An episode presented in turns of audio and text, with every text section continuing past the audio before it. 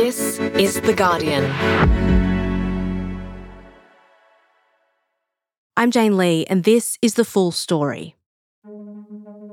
Over the last few days, Optus has been embroiled in what is potentially Australia's biggest ever data leak. Up to 10 million Australians may have had their personal information leaked from the telco's customer database, and that includes passport details, driver's license numbers, addresses, birth dates, and Medicare numbers.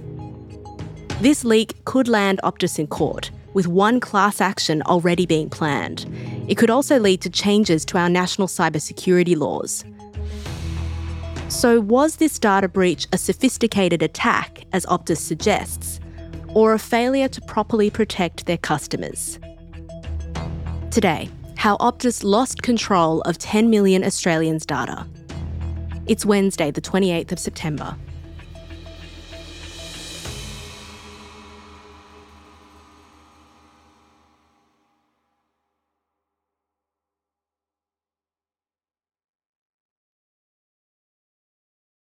Okay, Josh, take us back to last week when this data breach was first announced. What did Optus initially say about it? This is obviously a huge breach. Josh Taylor is a reporter for Guardian Australia. Optus is Australia's second biggest telecommunications provider. The mobile company alone has about 10 million customers. Uh, so mm. that's that's you know maybe a third of the population, roughly. And they announced it on Thursday, and then on Friday. Hi, everybody, and thanks for joining us today. The CEO, uh, Kelly Bayer Rosmarin, uh, held a Zoom call with the media to try and get out in front of the situation. I'd like to start off by making sure that it's clear that we are apologising to all of our customers. We know that this attack creates great concern. And she became pretty emotional in her apology to customers at the end of the call. Um, and I'm I'm very sorry and apologetic. It should not have happened. Right. So, did Optus explain much about how this data breach happened? As much as we would have liked to, they really didn't go into too much detail. They they did this thing where they're essentially arguing that they don't need to go into too much detail because there's a criminal investigation ongoing now and it's being investigated by the Australian Federal Police and they say that they can't go into specifics about what happened. But they did say that the data dates back to as far back as 2017. Right, but as you say, Optus has around 10 million customers. So did the CEO confirm how many people are potentially affected by this data breach? Again, not really. But there has been a number that's been thrown out there of 9.8 million records. I want to make it clear that that is the absolute worst case scenario. We have reason to believe that the number is actually smaller than that, but we are working through reconstructing exactly what the attackers have received. But they weren't able to answer one burning question, I think, and that is why does Optus hold on to this type of data from its customers? And that's because Optus holds ID information of customers like licenses, passports, Medicare numbers, things like that but they didn't keep images of it or people's bank details or passwords. They usually hold on to this data for six years because they're legally required to. But beyond that, we didn't really get a lot out of them. They didn't comment on who hacked them or why or what they wanted. Okay, so beyond what Optus itself is saying about what's happened, what have you learned about these kinds of questions? So last Friday, a forum user who goes by the name Optus Data posted on a popular leak website, and in this post, they claimed that they were responsible for the data breach and demanded a ransom of $1 million. Uh, so the post isn't really super grammatically correct, but I'll do my best to read it out now. They said, Optus, if you are reading, price for us to not sell data is 1 million US dollars. We give you one week to decide. If 1 million US pay, then data will be deleted from Drive. Only one copy exists. Will not sell data to. Completely gone. They then revealed that they had data, and to prove that they had it, the person posted links to two sets of 100 samples of user data. They posted their ransom, which would be paid in uh, a cryptocurrency called Monero, and they said they would give Optus a week to pay it. And after that, they said if they didn't pay it, then they would sell the data. So, Josh, what do we know about this person who goes by the pseudonym Optus Data? Aside from their username, we don't really know anything about them. So I contacted the user on Monday just to see if they could uh, talk a little bit more about the process, how they found it, uh, if they've heard from Optus and how they felt about the attention. Um, I also invited them to record for the podcast, and they did respond, but they didn't want to be recorded. They effectively said that they haven't heard from Optus yet, and they don't really care about the attention. They just want money like everyone. Mm. And what do you make about the legitimacy of these kinds of claims, Josh? Is there anything in these posts to suggest that we can link this person to Optus's data breach? Well, it does appear that at least some of the data included in this person's post did come from Optus. So when I saw this, you know, appear on this website, um, the first thing that you do is have to say, okay, well, is this actually Optus data, or is this you know data from some other data breach? Jeremy Kirk, a cybersecurity journalist and an executive editor with the Information Security Media Group, has re- been reporting on this. He was on ABC Radio National on Monday morning, and he said that in a wild coincidence, he recognized one of the local street addresses from the breach. So I went down to that person's house. I had printed out their data and said, Is this you? Were you an Optus customer? And she said, Yeah, that's me. So that was a good test that, okay, well, this is this is her data, right? So do we know if this came from Optus? He also reported that he had run some of the email addresses through the website Have I Been Pwned? So Have I Been Pwned is a website where you can just plug in your email address and see whether your email address has been pwned, which is you know internet lingo for owned, uh, and you can just check if your data has been included in previous breaches. He found that while most of the email addresses he ran through that had appeared in previous breaches, about six of those had not. And the other thing he sort of found was that some of the addresses contained in, in the post, they were just sort of generic, no email type Optus email addresses that Optus will probably assign to accounts that where there was no email address available for them to send on information to.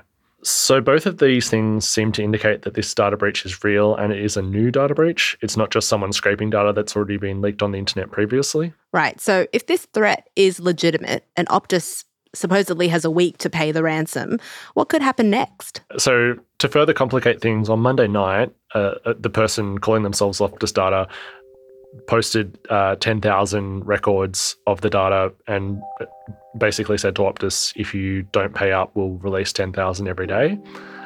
But then on Tuesday morning, they then deleted all of their posts and seemingly withdrew their own threat, saying they would no longer be selling the data because there were too many eyes seemingly watching them. They said the ransom had not been paid, and instead they said they deleted the data from their own drive and insisted this was the only copy of it that they had. And they even apologized to Optus for it and to the people who were affected by it. They also said it was a mistake to scrape published data in the first place. That was their, their exact phrasing on that. Wow, Josh, what do you make of this dramatic turn of events? Well, we can't really substantiate any of the claims that they've made. Uh, it does raise a lot of questions that we can't really answer right now in terms of why did they change their mind, why the sudden backflip, you know, what what actually went on behind the scenes. But you know, you could view this as good news for Optus, but you've got the the fact that there are still ten thousand users data out there. Um, you've got the fact that you know we don't know whether this was the person who accessed the data in the first place. We, we can only go by the, the data that we've seen so far. Um, we don't know if they were the only people to access the data. We don't know if anyone else has copies. So even though it might look like a better day for Optus than yesterday, we still don't know you know to to what extent people's data might still be at risk even if no more data is released as a result of this breach, those 10,000 people's data was still online, and it's a bit like putting the toothpaste back in the in the in the bottle. You can't really get it back in once it's already out there. Okay, so if this post is legitimate, it appears as though the demand for ransom has now disappeared. But is it likely that Optus would ever have paid a million dollars to get its customers' data back? Kind of doubt that. So there's a couple of reasons for that.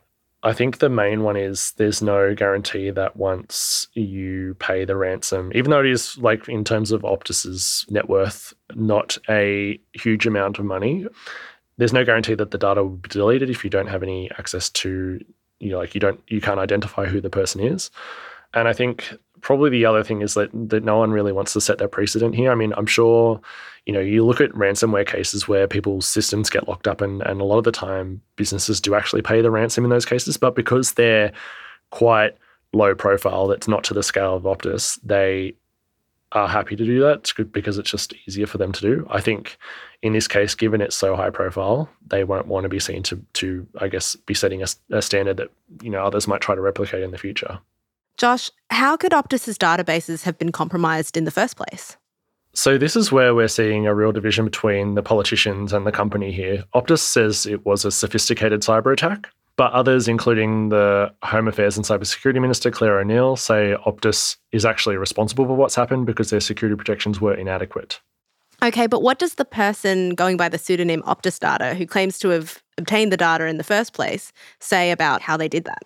If we go based on what the forum user has said and reporting around uh, this attack from from the ABC as well.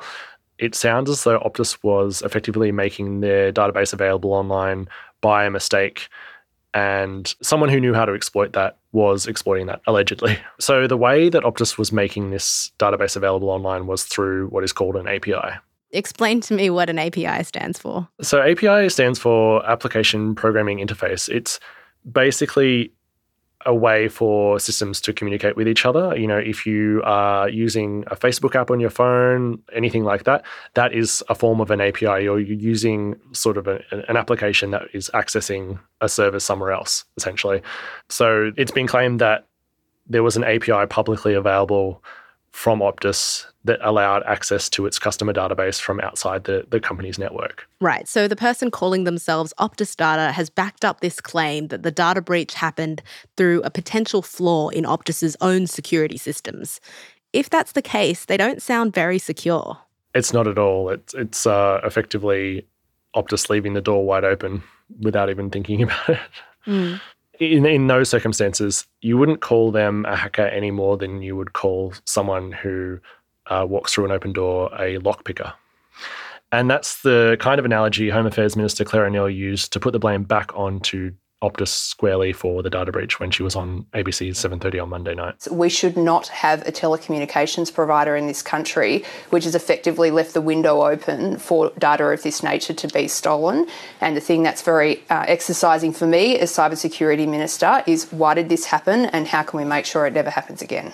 Well, you certainly don't seem to be buying the line from Optus that this was a sophisticated attack. Well, it wasn't. So no. But Optus is sticking to its guns. Its CEO, uh, Kelly Bayer Rosmarin, went on Radio National on Tuesday morning to call the minister's comments misinformation. Thank you for letting me address a lot of the misinformation that's out there. And uh, unfortunately, I think our briefing of uh, the minister happened after she gave that interview. Uh, but um, given we're not allowed to say much because the police has asked us not to, uh, what I can say that hopefully should help people understand that it's not as being portrayed is that our data was encrypted and we have multiple layers of protection.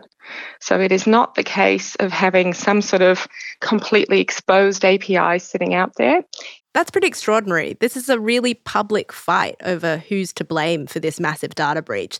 So, what do you think, Josh? Who's right, the Home Affairs Minister or Optus's CEO? My opinion is that the more we're hearing about this uh, data breach, the less likely it seems that it was a sophisticated attack and more like it was uh, an error that people were able to allegedly exploit. Next, what does Optus's data leak mean for its customers?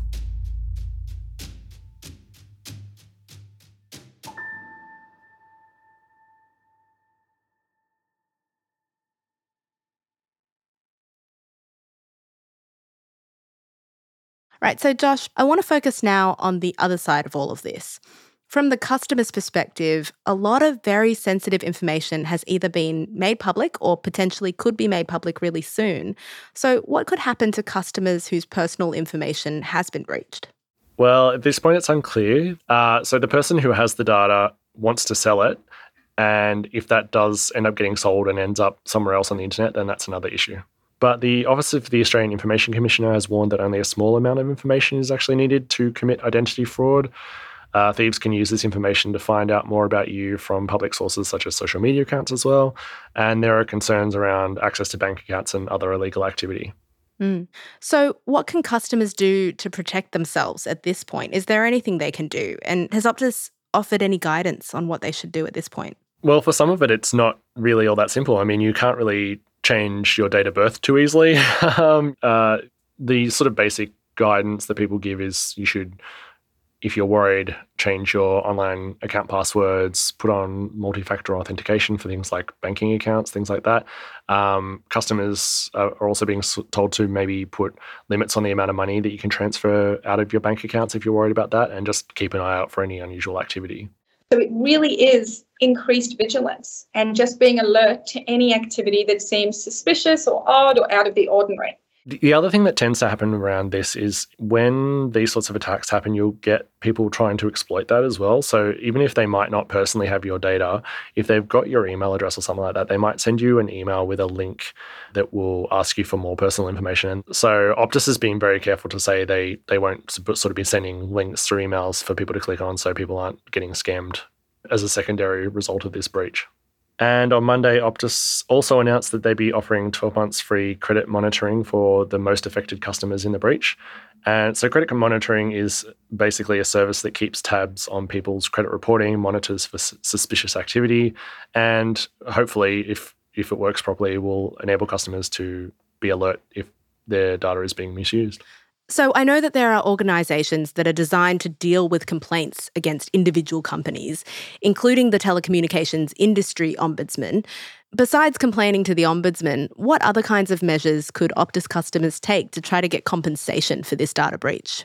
There could be legal action. Law firm Slater and Gordon announced that it is looking at potentially launching a class action against Optus on behalf of current and former customers uh, as a result of the data breach. The firm's class action senior associate Ben Zocco said this is potentially the most serious privacy breach in Australian history in terms of the number of people affected and information lost. Mm. And they're concerned about the effect it will have on vulnerable members of society, like domestic violence victims and things like that. He also said that uh, Optus's advice for looking out for scam emails and texts is not enough.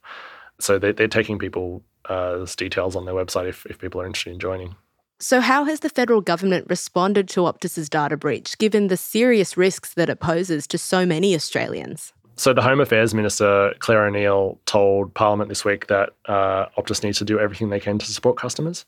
Put yourself in the shoes of an Optus customer. This is a time of intense anxiety, and I say to Optus, you can do something about this problem today, and we ask you to do that. The minister also said that the government was working with the banking sector and different regulators to see how they could protect Optus customers' bank accounts. Uh, she also mentioned that they are looking at updates to banking rules so people are informed quicker when their private information is compromised. So, I mean, that's quite a, a lot of new reforms that Labor's proposing just a few days after this data breach has been publicised.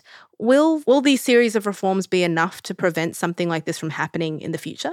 The short answer is no. Clare O'Neil acknowledged that there needed to be a look at whether the cybersecurity requirements on telecommunications providers in Australia needed to change as a result of this. And privacy law is likely to be in the focus too, with advocates like Liz O'Shea from Digital Rights Watch telling the ABC that major reforms are needed and the current privacy laws are not fit for purpose. One of the things I think they should do is reform privacy law to update it for the 21st century to better prevent these kinds of uh, problems occurring, uh, these kinds of events, and reduce the burden on consumers to then be the people that have to fix it. So, personal information is protected by the Federal Privacy Act, and she said the government is reviewing the Privacy Act and that she has a number of recommendations. One of which is that consumers should be able to directly take complaints about their companies who've breached their data uh, or, or, lost control of their data to court. And I think that would be an improvement on the current system, which is just channeling these complaints through the regulator. So there is reforms that can happen, I think, that could allow Australians to better protect their privacy and to hold companies accountable when they haven't done the right thing all of the government proposals of potential changes to the Privacy Act to give people more power over their personal information and more protection from when it is leaked is something that Optus has been against for quite a while now. Hmm. How so? One of the things that you do when there's a massive privacy breach like this or, or, a big news story is you go back and look at what the company said before this all happened. And I, I, did that with Optus's submissions to the Morrison government's review of the Privacy Act. And what we can see through those submissions is that Optus was very, very opposed to to any substantial changes to the Privacy Act that um, would give people more power over their information and more recourse if their information is is lost or breached. So one of the things that they were opposed to was giving people power that, to take direct legal action over privacy breaches, saying it could lead to frivolous or vexatious claims. Uh, and would not give people more control over their personal information. The, one of the other things that they were also opposed to was the right to erase data. The overarching theme of their submissions to the privacy review that was that things are working just fine. We don't really need too much. If we do too much in this space, then all it's going to do is harm innovation and you know digitization and all that sort of stuff. So they were very much saying we need to maintain the status quo. Nothing needs to change. You mentioned that these are old submissions from Optus to the 2020 review into the Privacy Act. Well, the last one was January. okay, so does Optus say that it still stands by these submissions? They did not respond to my questions about whether they still stand by it. Hmm.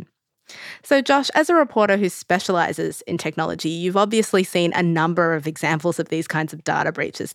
What's the big takeaway for you? Anyone who has their data with a business can potentially have it breached, but I think more importantly for businesses, um, it just makes even more sense to just spend so much on information security and, and try and do everything. And I think that you know, if you're if you're working in information security, you should be just constantly living in fear of this happening and use that fear to triple check, have so many sort of uh, systems in place to stop this from happening in the first place. And if it is as is alleged, it was Optus error that left this open and allowed this information to be taken, then the companies need to put in systems in place to triple check that sort of stuff and, and make sure that it would never ever happen again. I think there's that there's probably a lot of uh, uh, information security officers at the moment going through all their systems and making sure that they're not in a similar situation to Optus. That's it for today. Thanks to reporter Josh Taylor for his time. You can check out all of his reporting on this issue at theguardian.com. This episode was produced by Karishma Luthria and Joe Koning. Sound design and mixing by Daniel Semo. The executive producers of Full Story are Miles Martignoni, Gabrielle Jackson, Molly Glassey, and Laura Murphy Oates. I'm Jane Lee. Catch you next time.